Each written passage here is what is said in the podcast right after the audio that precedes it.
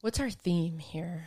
Yeah, we Oh, I think a it's lot like of things. overcoming fear. I think I like building that. the muscle that allows us to face the fear. Deepak Chopra says, "I'm a huge Deepak Yeah. Chopra fangirl. He does an A to Z healing of the soul affirmations, mm. and F is for fear. And he said, F is for going beyond the limitations of fear. Today, I will witness." My fear and my witnessing of it will transform it into love.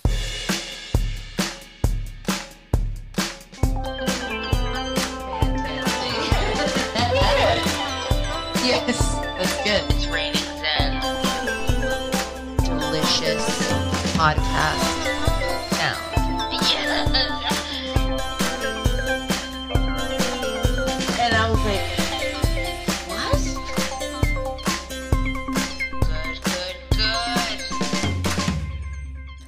is Rosario Calatayud Serna. I'm a business owner. I am a nonprofit professional. I'm an administrator.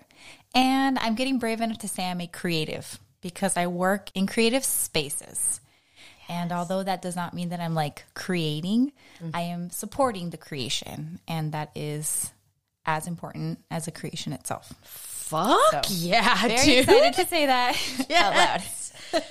For years before I ever started doing anything creative, people would say, like, oh, you're a writer. And I'd be like, no, I'm not. I'm not a writer. Mm-hmm. People would say to me, like, you can say that you're a writer. And I was mm. like, no, but I'm not. I I work in the industry. I'm a payroll accountant. It's, it's cool, I guess. It's all right. It is. So oh I pay I pay the writers, I pay the editors, so I know like what a writer looks like on paper. Yeah.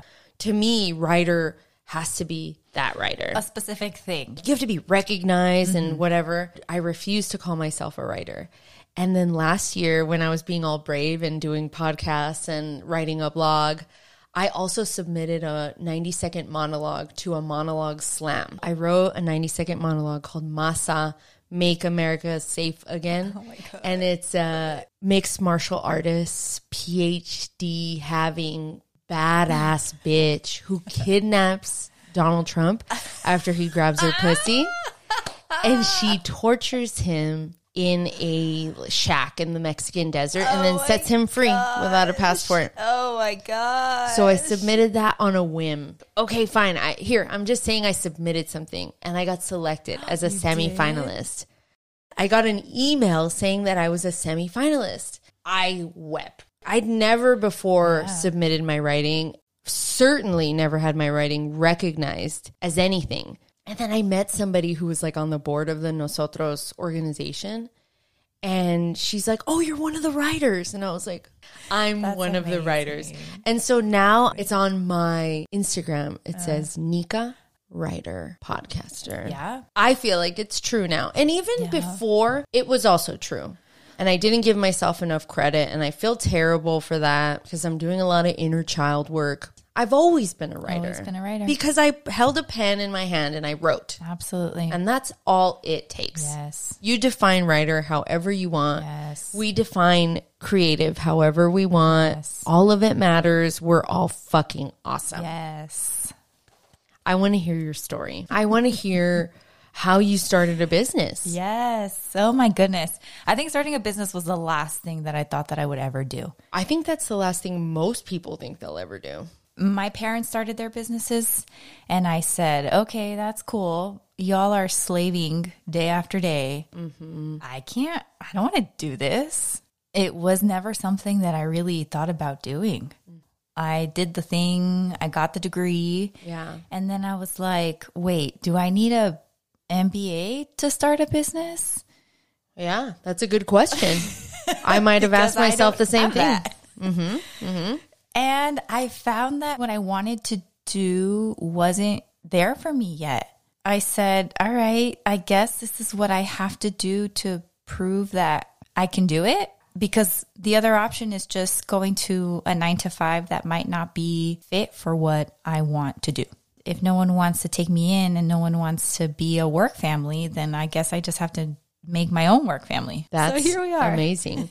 I think so many people have come to find, especially during COVID, post COVID, that they don't want to subscribe to the man. They don't want to go and work for somebody else.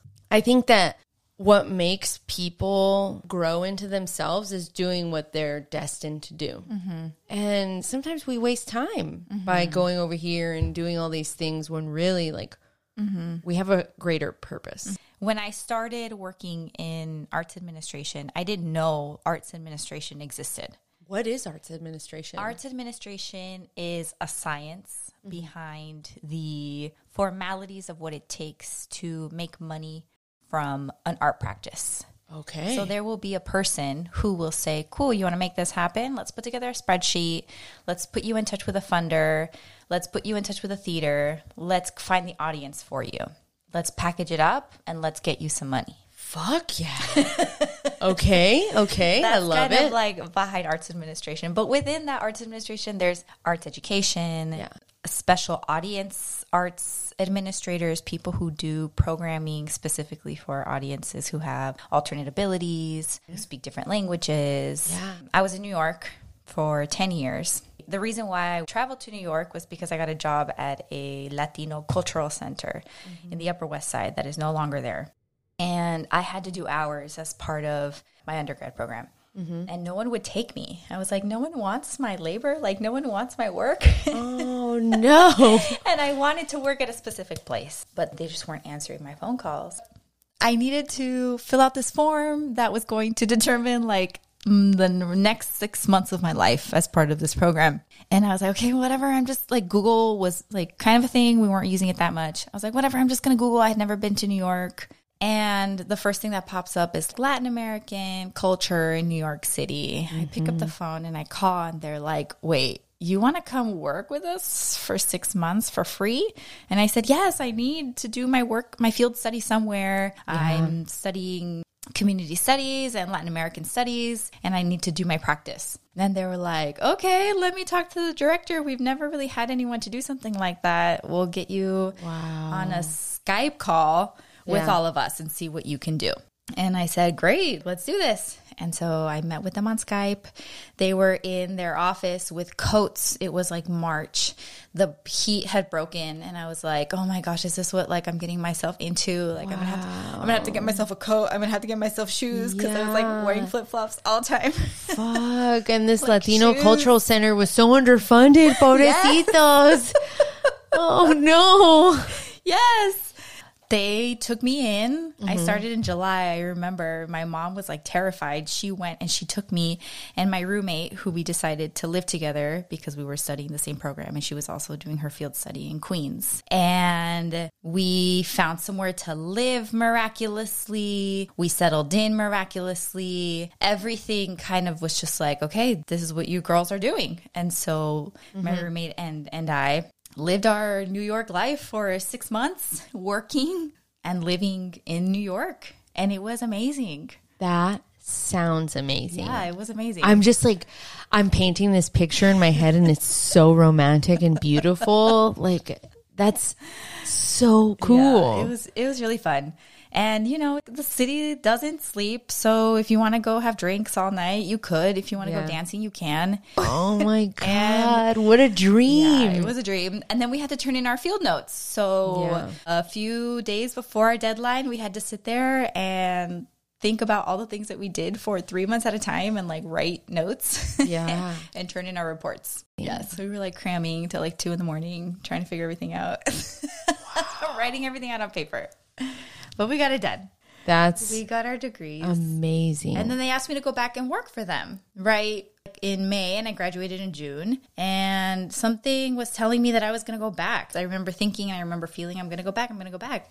I don't know why, mm-hmm. but I'm going to go back. And then I got a, the call from my boss, and he was like, Do you want to come back? And I said, Yes, absolutely. Let's go. Again, never thinking, Oh, my goal is to start a business. Never thinking that, like, I'm going to even keep doing this because Yeah. at that I at that time I didn't even know what I was going to do. I just knew that I loved the work. so you were in New York for 10 years and you ended up working for, it was a nonprofit. So yes, that place is, is a nonprofit. Can you explain nonprofit to me, please? Yes. Because I don't know what that means. Okay. I think a lot of people are like, "Oh, you work in nonprofit, you make no money." Yes, that's like, what I that's- think as well. A lot of folks think that a nonprofit is just another type of business mm-hmm. where you need to be very careful with your revenue, with your money coming in. You have to make sure that every dollar is accounted for. Okay. So, unlike a Where do private the dollars business, come the- from? The, dollars come from folks who donate, individuals. They come from oh. government, local elected officials who are oh. interested in making sure that spaces like that exist. Okay. They can't come from private companies that want to support a cause or support Yes. an organization or support certain kind of work. They can come from other partnering organizations who also support those kinds of organizations. It's just another type of of structure that allows folks to work. Yes. So the goal is that no one person will be making or keeping money. Whereas as a business, if you're the owner, you can decide what to do with the funds. When you're in a nonprofit, you need to decide as a group, which includes your board, which is a group of people who essentially you work for, but really you do work for the people that your audience is or your community is. But your board holds you accountable to decisions. So you can't really just show up and say, hey, today we're doing this. It's very interesting. I mean, most big, powerful corporations have nonprofits attached to them. Most donations, all donations for nonprofits are tax deductible. And it's also a good way to align your business to a mission driven project. I mean, that's awesome because then you're giving back to the community. So whoever's in that area gets to benefit from whatever it is that you're creating. Yes. What were you guys creating? We were creating a space for art and culture, a space for Spanish, a space for education through the arts. And oh. we are in the United States, we don't have an official arts department that's federal. So nonprofits fill a huge hole in arts services because we don't have a official federal arts council mm-hmm. or Department of Arts and Culture like in Wow. mostly That's so every other country in the world. sad. It is very That's sad. terrible. And the older I get, the more I realize how important stuff like that is. You heard me tell the story about how I didn't believe I was a writer because I didn't know that you could even do writing as work. And so even when I went to school, because I went to college, but I didn't realize that I could actually go and do something like that. And I'm I'm sad that I didn't have that kind of space. Do better, Montebello. Do better. And that happens to a lot of us mm-hmm. that we don't know. In my case, I didn't know because my family got here a generation ago. Mm-hmm. And so they did what they did. And outside of that, it's really hard to think of options when you're trying to make sure your kids have enough to eat. My grandpa was a bracero, and there was a federal program that allowed farm workers to come into California and other states in the United States to work for specific seasons and mm-hmm. do specific crop work, Yeah. like pick fruits, vegetables. And so my grandpa did that. Mm-hmm. And so he was able to bring his kids in seasons. So they would come first for the summer, Yeah. and then they would go back to Mexico. Yeah. And so my dad and my uncles were the first to actually live here, but school wasn't their thing. For my dad, it was, but Yeah. for my uncles, it wasn't. Then it's just, you know, they What start having do? kids, and then your options are just different and your priorities are different. Mm-hmm. And now our parents are giving us options in Mm. what they can. And I didn't know arts administration was a thing. I didn't even study arts administration. I studied nonprofit administration, like at the master's level. And I didn't know that you could do all these cool things. And now that I like, I'm like, do I want to go back to school? Because there's so much to learn and so much to Yeah. do. I don't want to go back to school. It's so expensive. I don't That's the only reason I, never went back to school is because I was like, I do not want any debt. I'm terrified of debt. Yeah. So I'm like, no. Yeah. That's the only thing that's kept me from going back to school is the fact that I don't want to. I don't want to be in that kind of debt. and imagine if we didn't even have to think of that. I know that would be wonderful because then I would just go to school forever. oh, that's yeah. So cool. You know, it's interesting because as we're talking, I realize that I don't know about nonprofits and I don't know about any of this stuff because why would I? It wasn't anywhere around for me to see. So, what got you into it? Like, I how did you it know? How did you know? Well, I don't think that I do know because right now I'm not running a nonprofit. And the reason why I didn't start, so it was just by happenstance that you stumbled upon the nonprofit. it was No, because your degree was in nonprofit. So nonprofit why? Mm-hmm. administration. But the reason why I was attracted to nonprofits is because at that time thought that the only way to do good was to be part of an entity or a structure that in its root or in its mission was to do good. I, idealistic a little or like maybe innocent? I think it's great. I think that's great. And I, uh, so, okay. So you wanted to do good. I wanted to do good. I went to private Catholic school and we had to do certain service hours every year. And it kind of just stuck. That's And interesting. I went to Catholic school and we never had to do You anything. You didn't? Well, that's, I don't remember having to do anything. Yeah. I think the Are you first. sure? I'm I'm trying to think back. I mean, we did a Uh-huh. lot of church, but we did not like you never went to like a, like a senior home no or like a trash pickup. No. No. no. Hmm. And now I'm kind of pissed. I feel a little cheated because they should have been doing that kind of stuff. Why was I not? I think the first time that I ever, not even in high school, and I went to high school, Catholic, all Mm. girls Catholic school. And I mean, I'm sure it was available to me, but it wasn't a requirement. Uh-huh. Okay. You see what I mean? Okay. Like maybe they did have like a program that I didn't sign up for because Like why? why? Yeah. Why would I do that? Um, no, I think the first time was when I was working already as an adult, like in my 20s. The company that I worked for had a volunteer program. And Right. if you volunteered, you got to take time off of work and still get paid. Yeah. Yes. I'm going to go volunteer to make some money without having to work.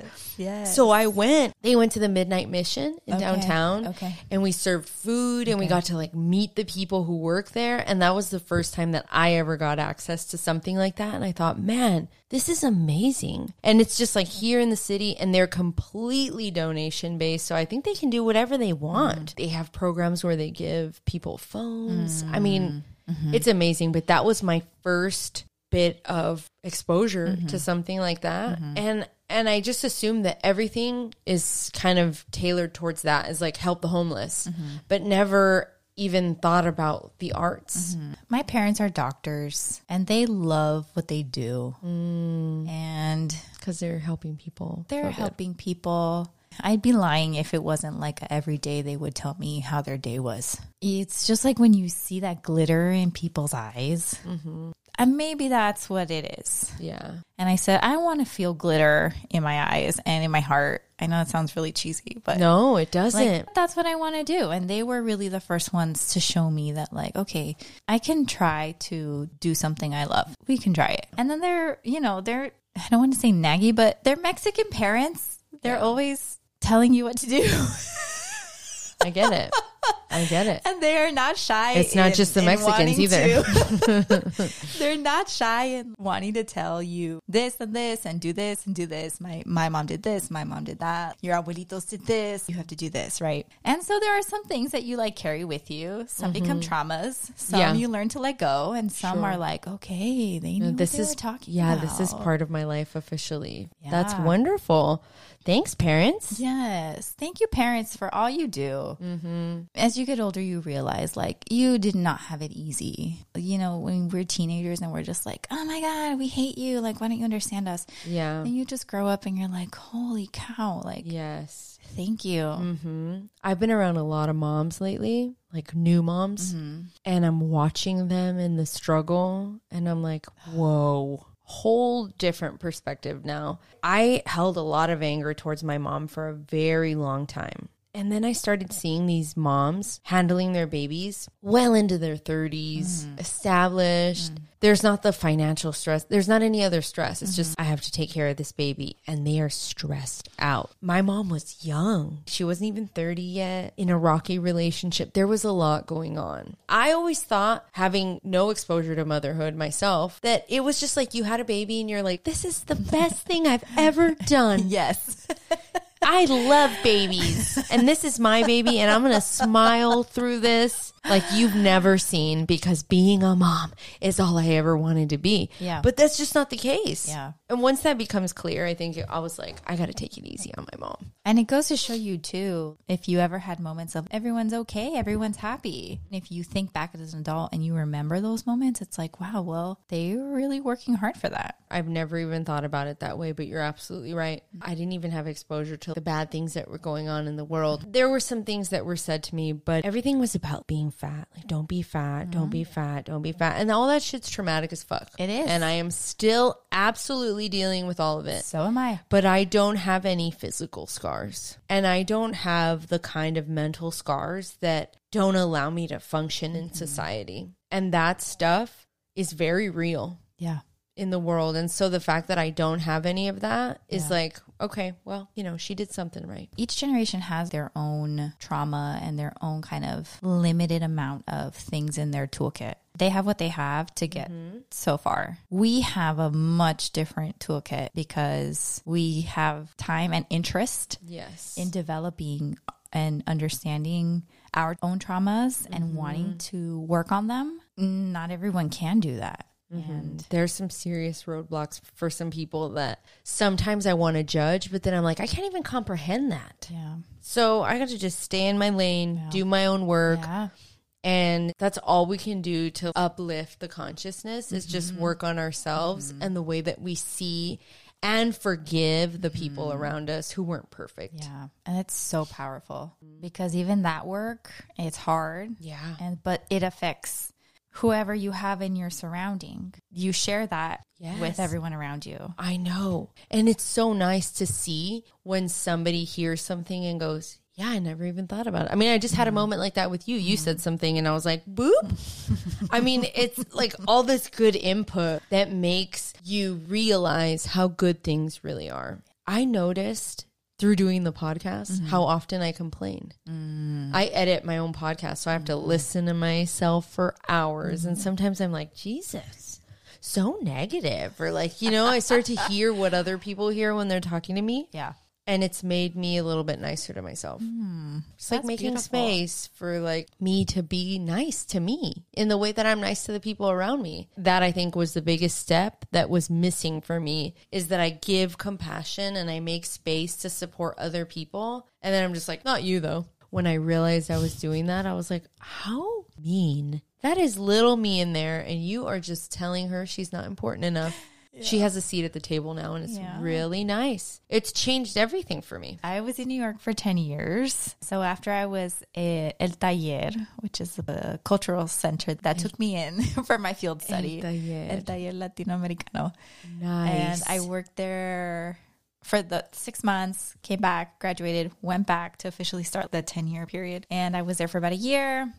When I was in school, I worked at a Latin American art museum. After there, it was an internship and then it turned into like an assistant job. But then I was like, I need more work. So then I worked at New York Foundation for the Arts mm-hmm. for about a year and a half, a little bit more, which is a great foundation. When I was there, they were doing work specifically for Spanish speaking artists and immigrant artists. They were really searching for funds and resources so that artists that live in New York and want to make a career out of their artwork and selling their art, programming, performing, they could make a living off of it. The foundation would work with professionals, folks who knew how to write bios, how to put up websites, how to talk about your art, how to sell yourself, bring together all those people and give boot camps to artists. Yes, it was I very to cool. go. I want to go. I want to go. I don't know if they're still doing that program. And then they were doing this speed dating type of work where you had 15 minutes to talk to an artist professional in Spanish, which was very cool because if you weren't very comfortable in speaking English, mm-hmm. you can just go talk to this person who is the director of this foundation or performing arts center and you can tell them, hey, review my resume mm-hmm. or check out my website. What do you think that I need to work on? Oh, for free. My God, that's I so cool. know. I know. Wow. Very cool. Very cool. Very For cool work. anybody who thinks that there's no good going on in the world, this is the kind of stuff people need to know about. That this is going on, that exists. Yes. I'm so excited. Okay, go on. Yeah. And then after there, I went back to the museum and I was there for almost three years. I knew that I wasn't going to live in New York forever because I felt like home was calling me. As it tends to do. I felt like I had been away for so long. I felt like at, I was getting tired of even just living in the city, mm, the cold. Yeah, no, fuck that. When my zipper broke on my winter jacket, Uh-huh. I told my partner, I don't think I'm going to get myself another jacket. So we need to start making an exit plan.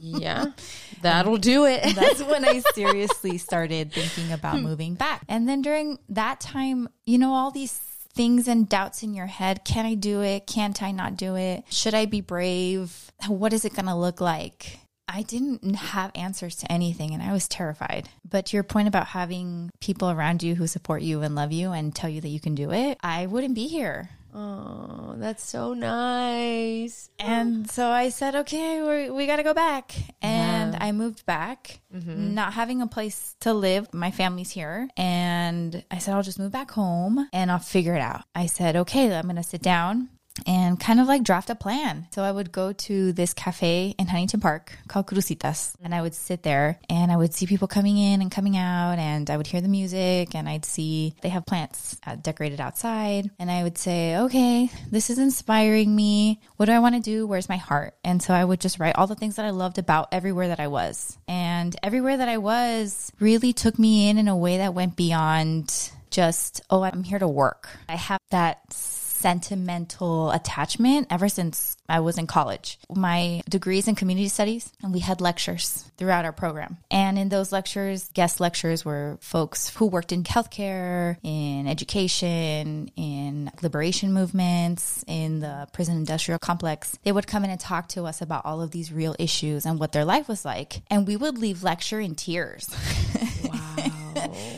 time and time and time again. It's like that feeling of, okay, you're inspired, yet you want to do something about it. You don't really know what it is, but you're going to try to do it anyway. I am so teary-eyed. inspired by you. No, truly, teary-eyed. I'm. It, you're the second that you walked in here, I just knew, and now I'm getting to know why. And this is amazing. you're you're spreading so much good just by sharing this story with people, because fear holds so many people back, myself included. I hate the fact that in order to not be scared, you have to do it time and time and time and time and time and time again. It's so annoying. It, it well, it comes from somebody somewhere saying you can't do something unless you're good at it already. Which is like, okay, sure, you've got your pros who just pick up a guitar and know how to play it. And then you have the people who have to actually work at something to feel that they're good. But how do you work on it without practicing? Yeah. We don't hear that enough from our leaders. And by mm-hmm. leaders, we don't hear it enough from our bosses. We might not even talk about it enough with our friends and family. This idea that who are we to think that you're going to be super good at all this? Where does that Super really good come at from? everything. At, everything. Mm-hmm. Right? And why aren't we talking about that? Or why aren't our bosses like, oh, you're mm-hmm. not going to be good at this. Don't worry. I wasn't good at this, but you have to try it and we're here for you. Oh my God, that's so beautiful. And it's so necessary because I hear people more often than not getting upset at for people not knowing something. And the thing is, don't you wish though that whoever had asked you had been like, Do you understand what that means? It's okay if you don't. I didn't know what it meant. Yes. We can work on this together. I'll Yes. get a, a team of people to rally behind you. Here we go, honey. And wouldn't that be the change that the workforce needs? Yes. Is knowing that you're supported even when you're not mm-hmm. the best. Mm-hmm. Yep. And I find myself in that position. We've been working with a youth program called Elevate. I have interns and I took on one intern who was older than my previous intern. And I found myself being like, oh my gosh, aren't kids these days supposed to be good at these things? Wait a minute. I got to be that person that I didn't have. If you have those moments of like, oh, wait, something's not feeling right. I'm doing that thing I said I didn't want to do. Yeah. No, then you, I, then I, you can go back. I'm guilty of the same. Yeah. But the moment where you recognized it is the work. Mm-hmm. And that's what makes you better for the next time mm-hmm. and allows you to be the best possible leader mm-hmm. because then you can guide everyone and go, it's okay to have limitations. Yeah. And as the host of this podcast, I feel the responsibility to know everything, right? But I don't. And sometimes Ralph will say, like, you got to sound like you know. And I say, but mm. why? If I don't know and I mm. ask the question, doesn't that let people know it's okay to ask the question? That's why I asked about nonprofits because I Mm-hmm. don't know. And if you really examine my past, you'd realize why I don't know. Make Mm-hmm. Stay space. humble. Yes. And remember that everyone is not good at everything and that everybody has to start somewhere. There was my first podcast. There will be my first open mic. Yes, that's so exciting. It is exciting. you're, you did that submission that you told me about at the beginning. Yeah, you got this. It's gonna be I- so great. I think I know that I have it only because I have no choice. I got to just go up there and do it. And honestly, the scariest part is that I don't know how to prepare. So I started reading a book that told me like the different styles of comedy, but I don't think you can study this. At least I don't feel like I can. I don't think you can either. You got to just well, try.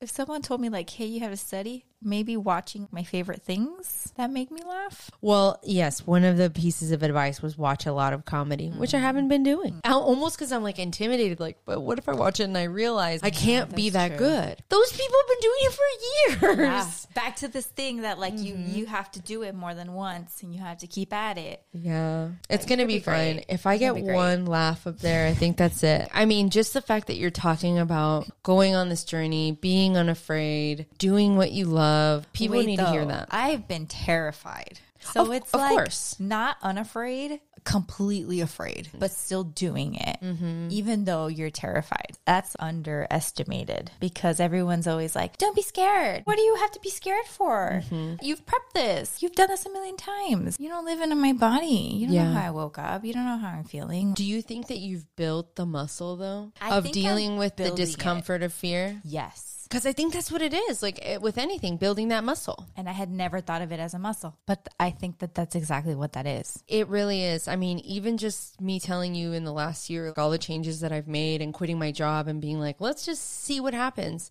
Every single time that I make a video for social media or I record a podcast and I put it out there, there's this moment before I'm about to put it out there where I think, what if this sucks? What if nobody wants to hear this? And I want to quit all the time. All the time. Me too. Oh, sometimes just because I'm like, I just want to do nothing. I want to do nothing. I'm just going to quit. I've been a chronic quitter in my life because I've let fear get in the way and because I grew up in an environment where people were like, you, you really have to be good at it to do it. If I said, oh, I want to do this thing, they'd be like, why? You wouldn't, I don't think you'd be good at that. And then I would just stop. And for the first time in my life, I'm just doing it and I'm seeing it through. And this podcast is just for funsies. But now it's going to make money. It's been a year and I just made 12 cents yesterday. And it's all because I just stuck to it. Yeah. And because every time that I felt that fear bubble up, instead of saying, I'm not going to put it out there, I just did it. And every time that I make a video or a reel or a story for my Instagram, I get a little shy. Of course, even though I'm kind of a ham, I'll make the video and I'll laugh at it. I have this moment where I'm like, should I put this out there? Is this dumb? Yeah, I'm going to put it out there because I made it and it's me. If you can't handle me, well, then I'm so sorry. Yeah. We're flexing it. We're Yeah, using it. you We're have making to. it stronger. Like I don't have a six pack in my belly, but I have a six pack in my mind. too. When it comes to, yes. I'm going to think about that six pack in my mind now. I got a six pack in the mind. So touch that thing. It's hard as a rock. Hard as a rock. New York, ten years. You came back. The jacket broke. You're home. Yes, my jacket broke. I said, no more winters. Mm-hmm. I came back and a space was available. I was not born or raised in Huntington Park, Mm-hmm. but it's where my parents started their businesses. I have a lot of family there.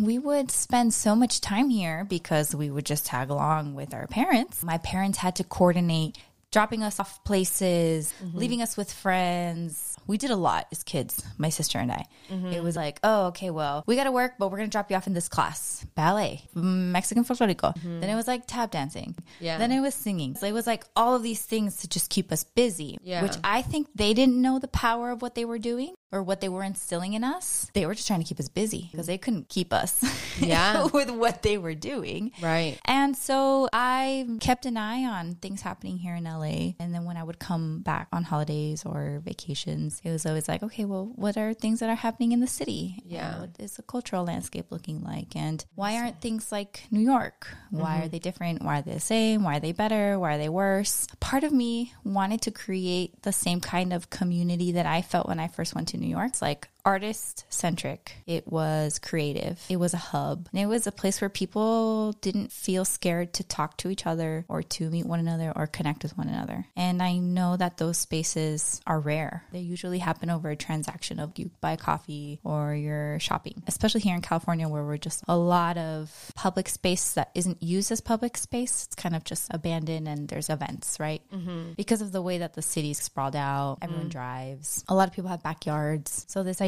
of using public spaces to come together is not something that we do as Angelenos that much. In Southeast LA specifically, and Huntington Park, they're also not very common. And so I said, okay, I think this is what we're going to do. It's a little bit of my heart. I don't know what it's going to look like, but I know mm-hmm. that I want it to be about art. I want it to be about community. And I wanted to have the name of Huntington Park so that we could stop thinking these all ideas about the hood and only bad things come from the hood. Yes, we're in Southeast Los Angeles and there's so much to talk about. Mm-hmm. Like, I just wanted the conversation to be open Yeah. right? It's a working class community where a lot of us have left and come back. It was mm-hmm. amazing to open the doors and see people walk by and say, Hey, I live around the corner and this didn't exist growing up. Why are you doing this? How can I get involved? But let me backtrack because I was going to open the space in March of 2020. Oh my God. you don't say. March of 2020. Everybody knows that. What happened? Yeah, and the city shut down. Oh my God. I'm like red just thinking about like the stress and the existential crisis that I went through. I'm sure. I'm sure. God, the timing was such shit for so many things, and this is one of them. yeah. But wait, can we go back to where you came back to LA and Oh, you yeah. were like, I'm just gonna do it myself? You didn't for one second think I'm just gonna go work for something that already exists. You just knew you were coming here to build. Yeah.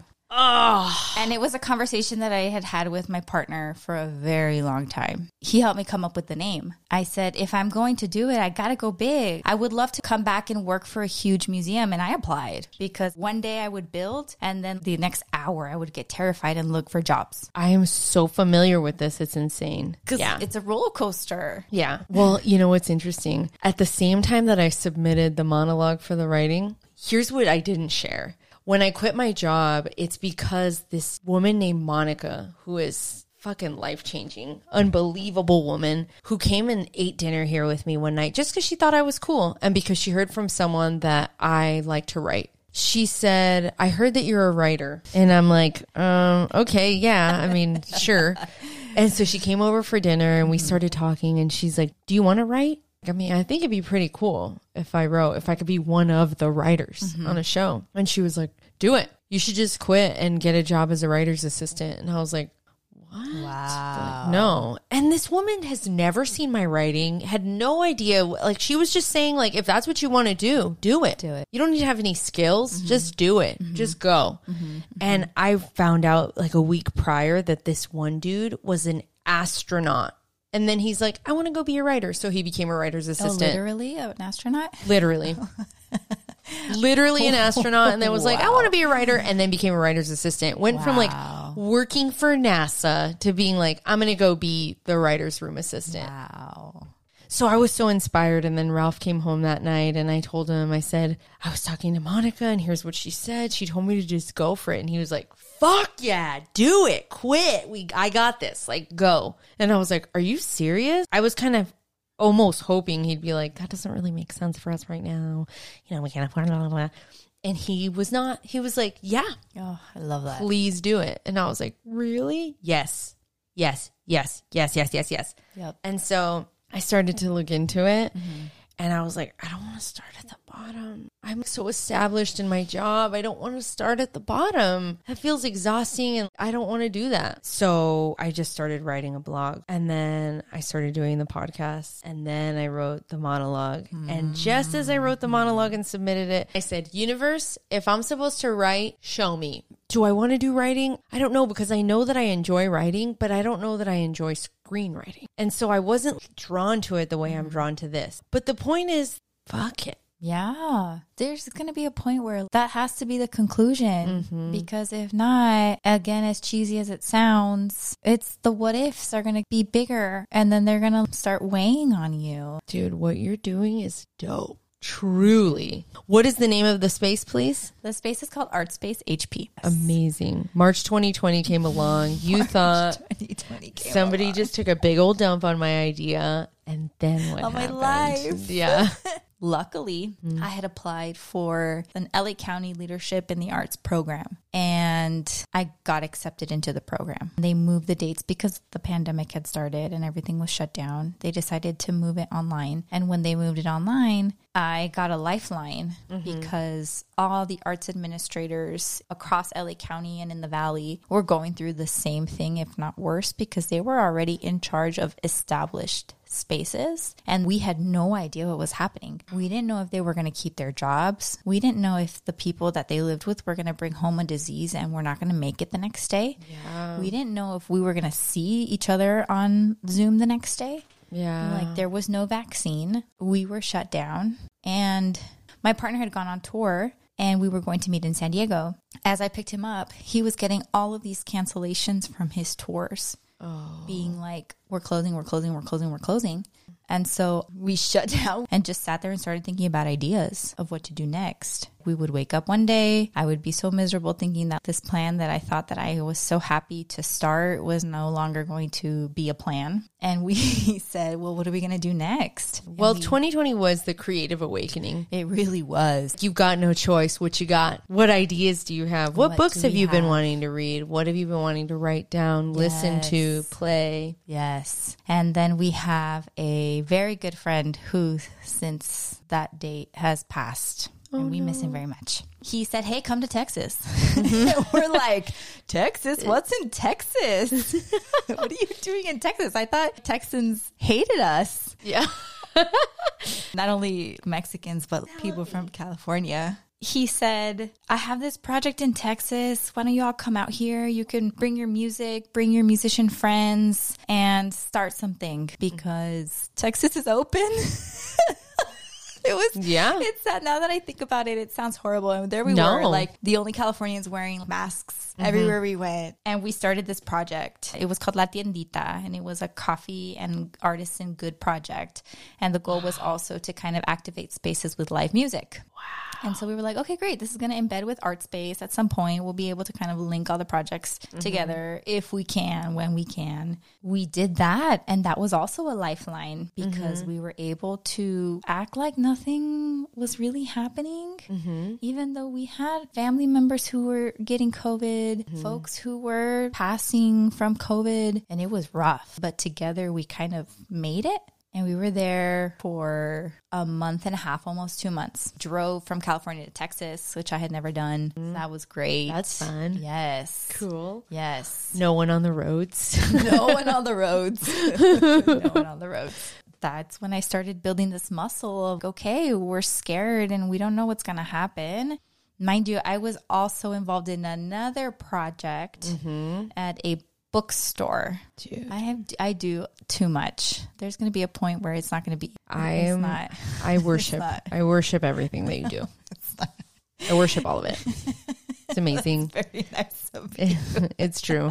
My sister had a friend who owned a bookstore in Highland Park called the Pop Hop. Yes. It's on York and 50th. Shout out to the Pop Oh, Up. I know exactly where that ya? is. Yeah, no, I was just I I used to live in Eagle Rock, so I'd go to Highland Park all the time. This friend of my sister's was like, I can't do this anymore. I have no space mentally. I need to move back to Virginia, where he's from. And he brought together like a random group of people mm-hmm. because my sister was like, Hey, bring my sister in. She knows about nonprofits. Maybe you can turn the bookstore into a nonprofit. And since then, we have turned into four co op owners. We're in the process of like signing paperwork to become a co op, which means we're a business that's just divided equally into four. At some point, we'll be able to take on member owners, which means that we can take on community members as owners of the space who are able to not really work for money unless that's the arrangement that we want to do. We'll be able to work something out where it's like you can work for books or you can work for space or we can do a barter system of some sort.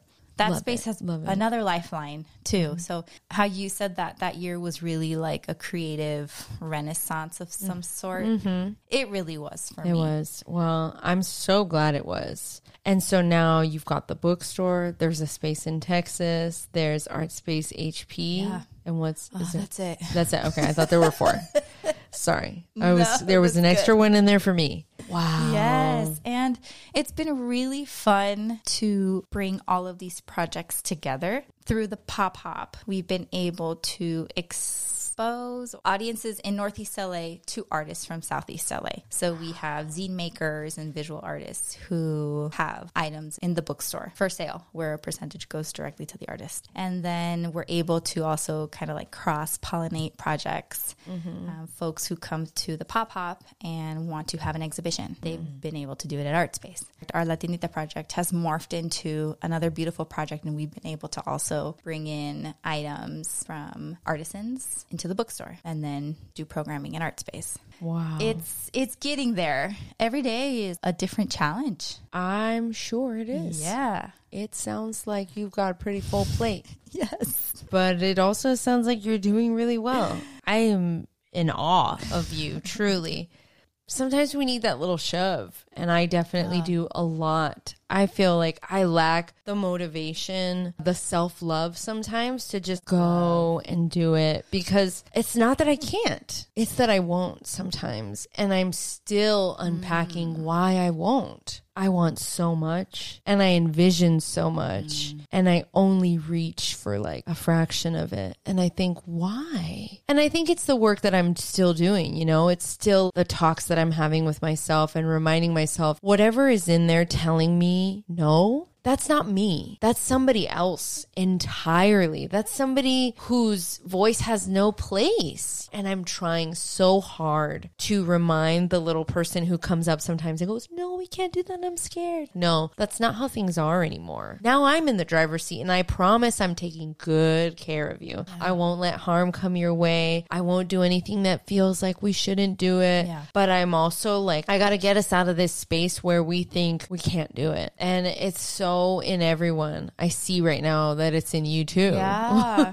like And it's really hard. But you know what? Every year it gets a little easier though, right? that's the cool thing about mm. that. Maybe even a year and a half ago, I wouldn't have been able to do this with you. Really? Yes, I have social anxiety. I was telling my team at the Pop Hop that when I was in grad school, I would help organize these mixers. And then I would get to the door of the bar mm. saying, like, oh, I'm going to go in. And then I would leave because I could not go in. And I couldn't go to things by myself. I couldn't talk to people that I really admired that I would run into in the street because I recognized them or and by people I admire, not like celebrities like Justin Timberlake or anything.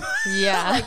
but like Just like people that you have respect for and wanted to have a conversation and want to have a conversation with and want to meet or want to uh-huh. introduce myself and now i can and i can sit here and Yes. talk to And you seem like such a natural. You really do. you. We've talked a lot about fuck it. You if you need to do what you need to do, you you want to do what you want to do. That's enough to say I want to do this. And well, people will say, oh well, why why do you want to do that? You don't have to give an answer. You want to do it. Do it, and it's gonna just open up a door of a million amazing and wonderful things, and it'll be terrifying, and it'll be beautiful, and it will be. Yes. You want to rip your hair out some Yes. days, and I think you don't want to go to work. Sometimes you don't want to write, No. Sometimes I don't want to edit. Sometimes I don't want to do a lot of things. and it's Uh, okay. It is. And you know what? I don't on when I don't want to.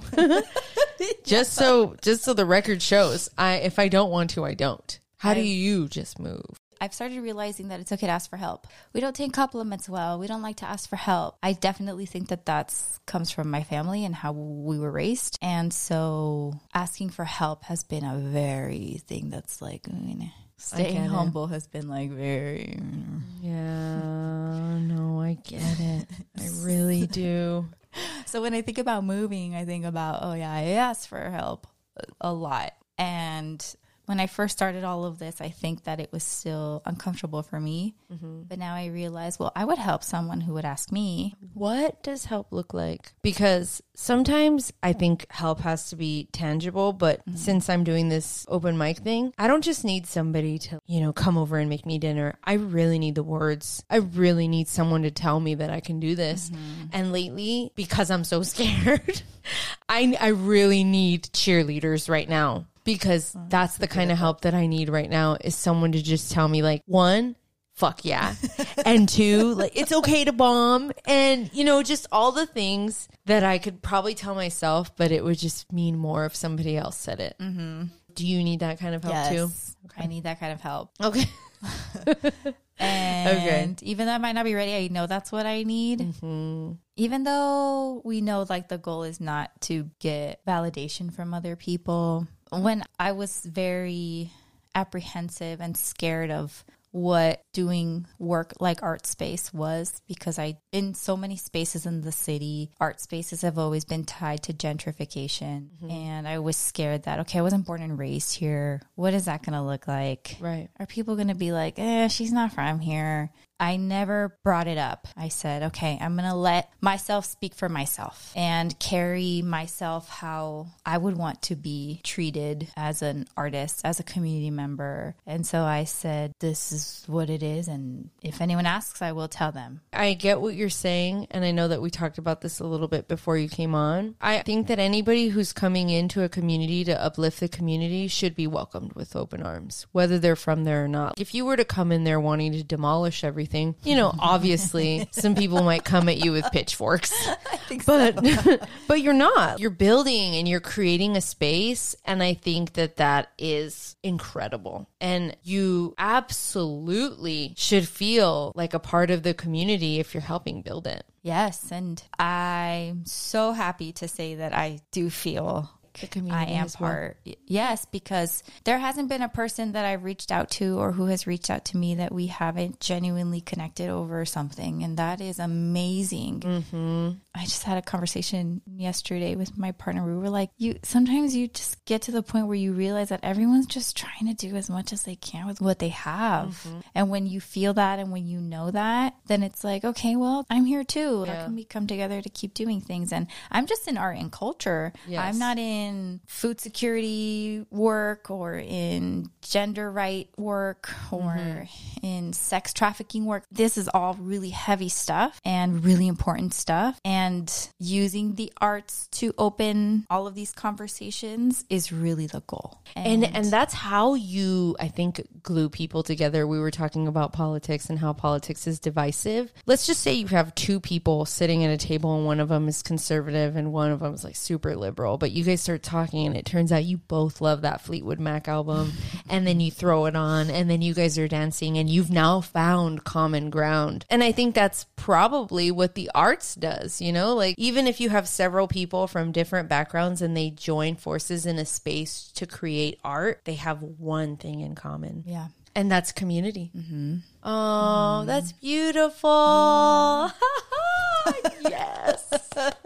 what good news. Good news. Yes. Yes. Oh, So man. Here we are in that work in all of the challenges and the learning the ins and outs of the business world, the private world, the nonprofit world, the co-op world that now like we've thrown ourselves into. It's really interesting and mm-hmm. this business is bad, nonprofit is good. Yeah. That is no longer how I think. I wouldn't have known that or I wouldn't have started even thinking about that had I not gone into understanding these ways of doing things, mm-hmm. like the theory, but then the real practice and what that means in our larger society and in our city. Yeah.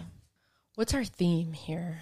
Yeah, we Oh, I about think a it's lot like of things. overcoming fear. I think I like building that. the muscle that allows us to face the fear. Deepak Chopra says, "I'm a huge Deepak Yeah. Chopra fangirl. He does an A to Z healing of the soul affirmations, mm. and F is for fear. And he said, F is for going beyond the limitations of fear. Today, I will witness." My fear and my witnessing of it will transform it into love. And so we go forth, even when we're afraid, even when it feels like that's going to be uncomfortable. So many things are uncomfortable, but we do them anyway. Like this morning, I got an intense pump in and I wanted to quit, you know, building these biceps for the summertime. And I'm sitting there just like, this hurts so good. But if I stop, these muscles won't get any stronger. And that's exactly what it comes down to when you are chasing your dream. And I have lost complete sight of this idea of chasing your dream until you just said that right now because I think that that's what I'm doing. You are. You really are. You really are. And you are going at like lightning oh speed after that thing. Sometimes it feels like not fast enough, but it's one of those things that you have to remember to be very graceful with yourself and say, This is your path, no one else's. No.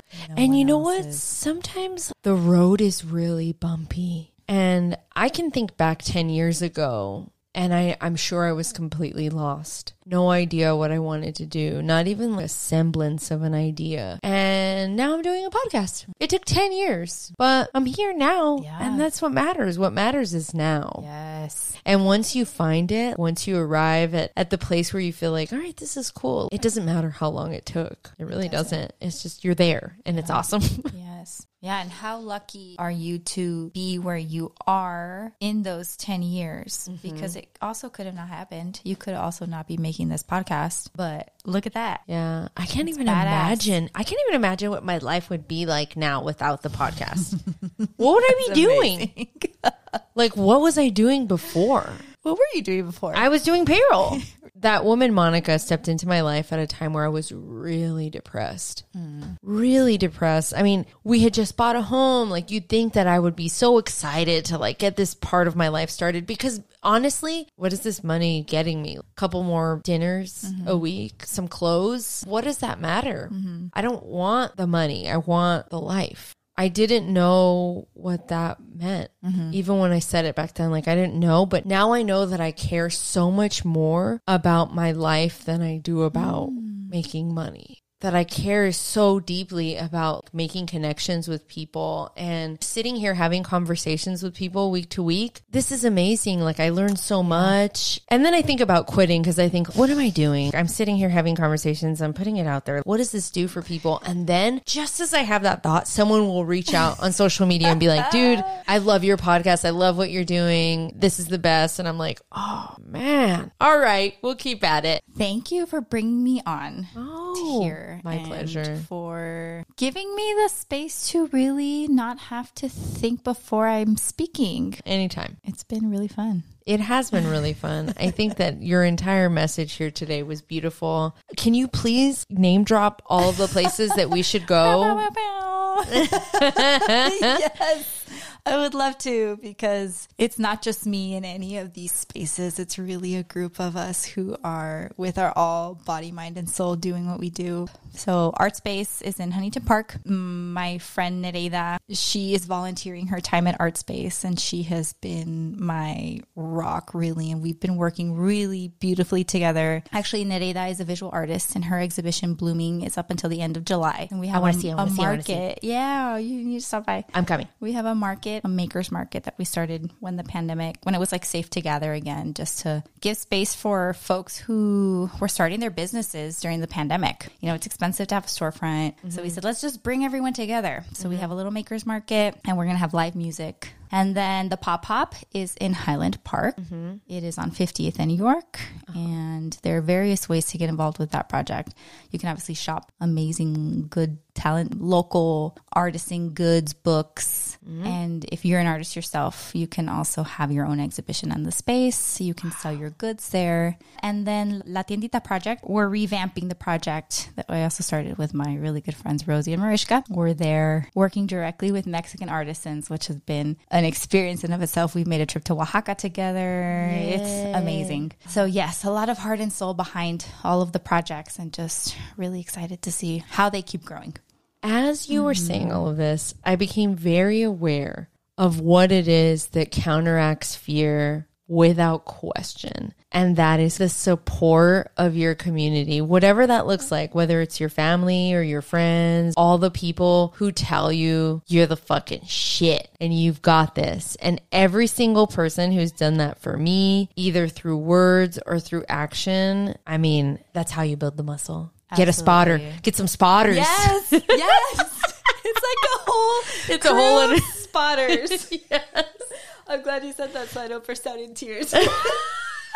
It's But okay. yes, it's just everyone there being like, "Okay, I got you, I got you, I got you." It's Ugh, true. Yes. Oh man. Thank you so much, Rosario. This was a beautiful conversation. You. Please come back anytime, not just to be on the podcast, but to share space. to hang out with your dog. Yes. All right, podcast out.